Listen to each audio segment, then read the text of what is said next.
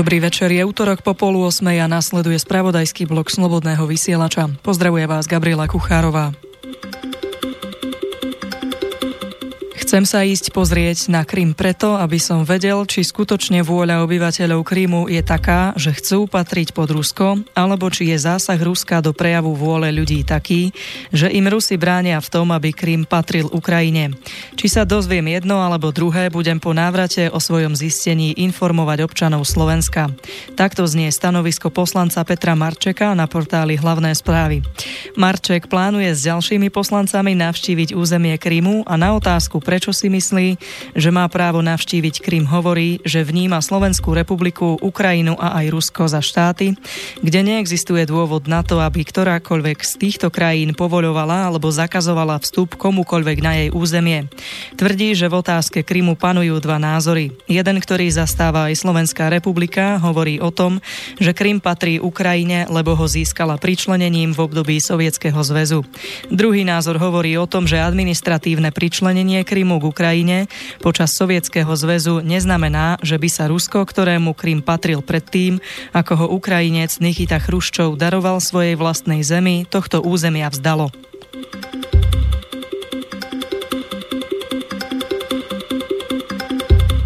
Stav železničných koľají na Slovensku sa podľa opozičného hnutia Oľano neustále zhoršuje. Medzi rokmi 2012 a 2017 stúpol podľa poslanca hnutia Jána Marosa podiel nevyhovujúcich úsekov z 23% na takmer 28% z celkovej železničnej siete. Poslanca citovali parlamentné listy. Ľudia musia znášať rôzne obmedzenia takmer na tretine všetkých tratí. Na mnohých úsekoch sú koľajnice také rozbité, že vlaky musia jazdiť pomalšie a meškajú. Najakútnejším prípadom v tomto smere bola podľa jeho slov jednokoľajná trať Humenné Stakčín, kde sa na niektorých miestach tak zmenil rozchod koľají, že cestujúci museli medzi Sninou a Stakčínom pol roka prestupovať z vlaku do autobusu. Podľa Marosa sú za tento stav zodpovedné železnice Slovenskej republiky, ktoré spravujú koľajnice. Podľa Oľano odôvodňujú železnice zlý stav železničných tratí obvykle nedostatkom financií financií na ich opravu.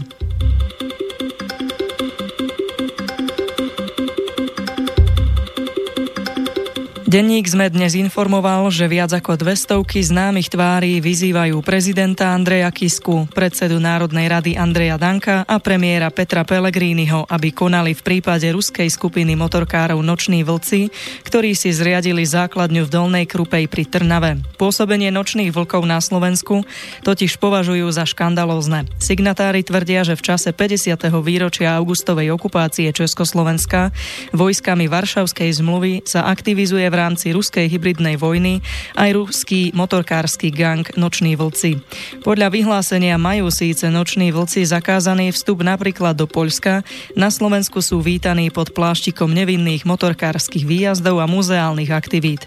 Vo vyhlásení stojí, že tiež vznikol bojový priestor, v ktorom môže paramilitárna organizácia slovenských brancov bez legálneho statusu cvičiť s bojovou technikou získanou pokutným spôsobom. Vo vyhlásení tiež zaznela výzva výzva na vyrovnanie sa s neregistrovanou organizáciou slovenských brancov.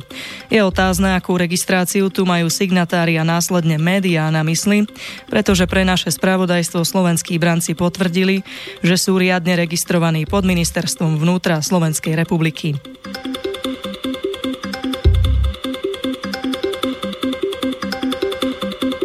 Na možnosť zdravotných poisťovní žiadať spätne nezaplatené poistné by sa ponovom mala vzťahovať premlčacia doba. Poistné by mohli pýtať spätne maximálne za posledných 15 rokov. Navrhuje to Ministerstvo zdravotníctva v novele zákona o zdravotných poisťovniach, ktorou sa mení aj zákon o zdravotnom poistení.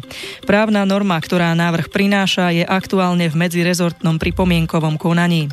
Cieľom inštitútu premlčania je čeliť zložitým sporom, ktoré by mohli vznikať pri príliš dlhej možnosti uplatniť právo na súde, pretože čím dlhšia doba uplynie od vzniku práva, tým zložitejšie je vykonávanie dôkazov.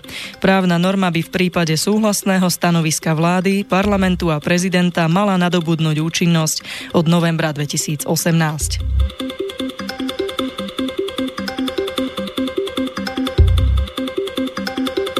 Európa je schopná ubrániť sa aj bez pomoci Spojených štátov, píše sa na parlamentných listoch. Takúto domnienku vyslovilo v prieskume verejnej mienky Inštitútu Forza pre televíznu spoločnosť RTL 56% opýtaných Nemcov. Ako informovali parlamentné listy, okolo 37% respondentov zastávalo opačný názor. Autori prieskumu informovali, že v názoroch oslovených na túto otázku sa nevyskytli zásadnejšie rozdiely medzi obyvateľmi východných a západných spolkových krajín, ani medzi stúpencami rôznych politických strán. Všeobecne je prevládajúcim názorom, že starý kontinent sa dokáže ubrániť. Na otázku, čo si myslia o výroku prezidenta USA Donalda Trumpa, podľa ktorého je Nemecko v plnej miere pod kontrolou Ruskej federácie, odpovedalo 84% dopýtaných, že ide o úplne milný názor. Iba 10% respondentov vyjadrilo názor, že Moskva dostala Nemecko pod kontrolu prostredníctvom energetickej politiky. Prieskum sa uskutočnil v dňoch 19. a 20. júla na vzorke 1004 občanov Nemecka.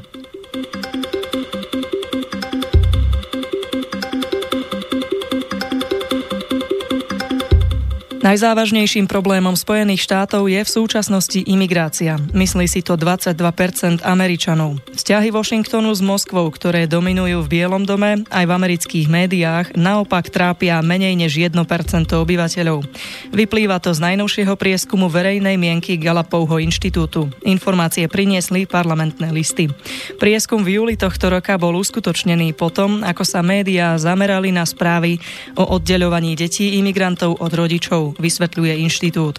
Druhým najzávažnejším problémom, ktorému národ v súčasnosti čelí, je podľa opýtaných vláda. Myslí si to 19% z nich. Na treťom mieste je so 7% rasizmus a vzťahy medzi ľuďmi rôznych rás. Na štvrtom mieste sú so 6% obavy o jednotu v krajine a nedostatok vzájomného rešpektu.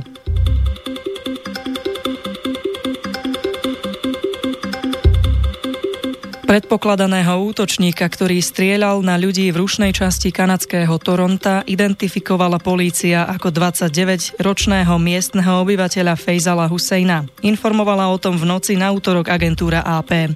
Motív konania ozbrojeného muža, ktorý v nedeľu večer miestneho času dve osoby usmrtil a ďalších 13 zranil, zatiaľ nie je známy.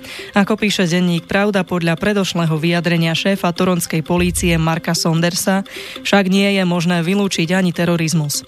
Hussein prišiel o život pri prestrelke s políciou, pričom nebolo jasné, či sa zabil sám alebo ho usmrtili policajti. Jeho rodina v pondelok uviedla, že trpel duševnými problémami, konkrétne psychózou a depresiou.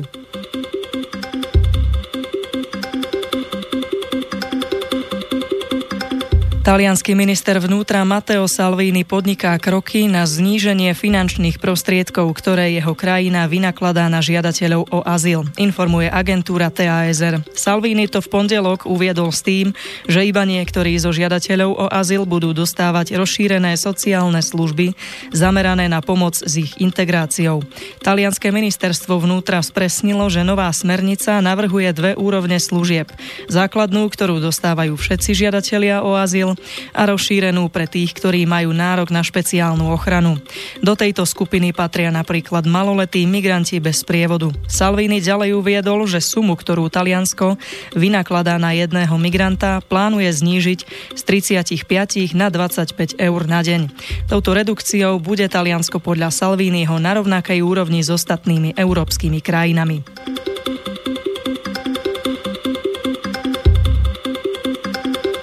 Najmenej 60 mŕtvych si vyžiadali lesné požiare v okolí gréckých Atén, ktoré vypukli v pondelok večer. Podľa TASR o tom v útorok informoval starosta mesta Rafina. Grécky premiér Alexis Tsipras vyhlásil trojdňový štátny smútok. Mohutný požiar sa prehnal pobrežnou dedinou Maty a plamene v útorok ráno stále vyčíňali v niektorých oblastiach. Dedinu oheň takmer úplne zničil. Zúfalé rodiny sa snažili dostať do bezpečia mora, ale zastavili ich dym a oheň. Iní prišli o život v budovách a autách. Najmenej 26 tiel dospelých a detí našli na otvorenom priestranstve len niekoľko metrov od mora. Lode pobrežnej hliadky a súkromné plavidlá však zachránili stovky osôb, ktorým sa podarilo dostať do prístavov a na pláže.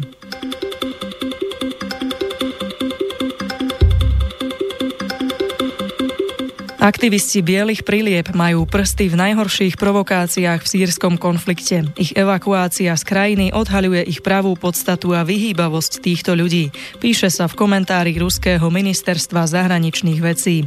Správu priniesol dnes portál hlavných, hlavných správ. Podľa ministerstva operovali výhradne na území pod kontrolou islamských radikálov. Pripravovali tiež otvorené lži, ktoré sa následne používali ako zámienky pre obviňovanie sírskej vlády, píše sa v komentári ruského ministerstva. Títo ľudia príkladne ukázali, čie objednávky plnia a kto platí ich existenciu, uviedlo ministerstvo.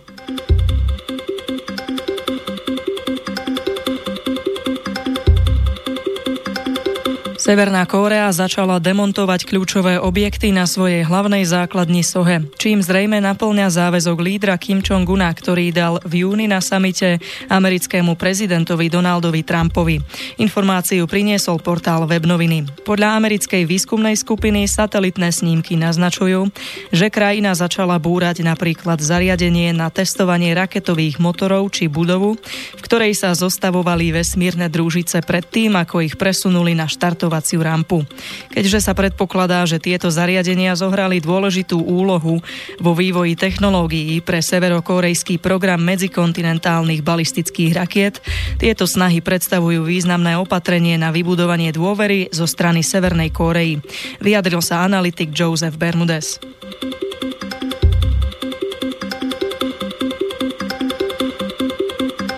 Maďarský premiér ponúkol Čiernej hore pomoc s ochranou hranice pred migrantmi, uvádza agentúra SITA. Dodal, že Balkán by mal zostať zatvorený pre ľudí, ktorí sa snažia dostať do západnej Európy.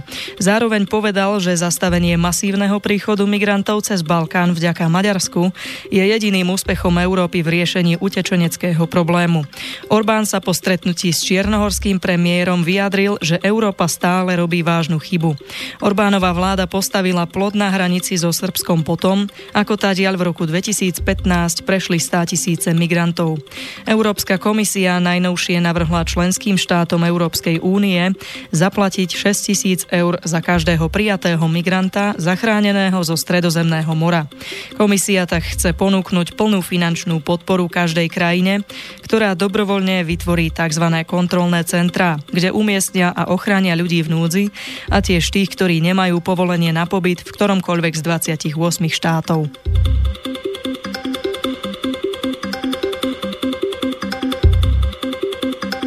Svet bude za 22 rokov úplne iným miestom ako je dnes. Aspoň takto vyplýva zo štúdie zverejnenej poradenskou spoločnosťou CBRE, ktorú citujú hospodárske noviny. Ako upozorňujú autory štúdie, svet sa mení extrémne rýchlo, čo je spôsobené zmenami ekonomického systému, množstvom technologických či sociálnych noviniek.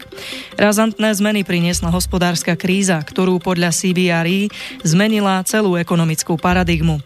Ďalším faktorom je veľké množstvo dát, ktorými pracujeme. Podľa odhadov, ktoré uvádzajú v štúdii, sa množstvo dát, ktoré generujú zariadenia zapojené do tzv. internetu vecí, každých 40 týždňov zdvojnásobuje. Asi najviac zmien sa prejaví na trhu práce. Ako uvádza firma, bežná bude virtuálna práca. Ľudia nebudú fixovaní na jedno konkrétne miesto a polovica svetovej populácie bude najímaná ako tzv. contingent workers, teda budú zamestnávaní len na jeden konkrétny projekt. Ľudia budú podľa štúdie žiť čoraz viac v mestách, ktoré sa budú pretvárať na megametropoly s miliónmi obyvateľov. Tie budú klásť dôraz na ekológiu a mestské farmy. Z večerných správ je to všetko. Informácie sme prebrali z portálov Parlamentné listy, teraz webnoviny, Pravda, hlavné správy, sme HN Online. Lúči sa s vami Gabriela Kuchárová do počutia pri zajtrajších správach.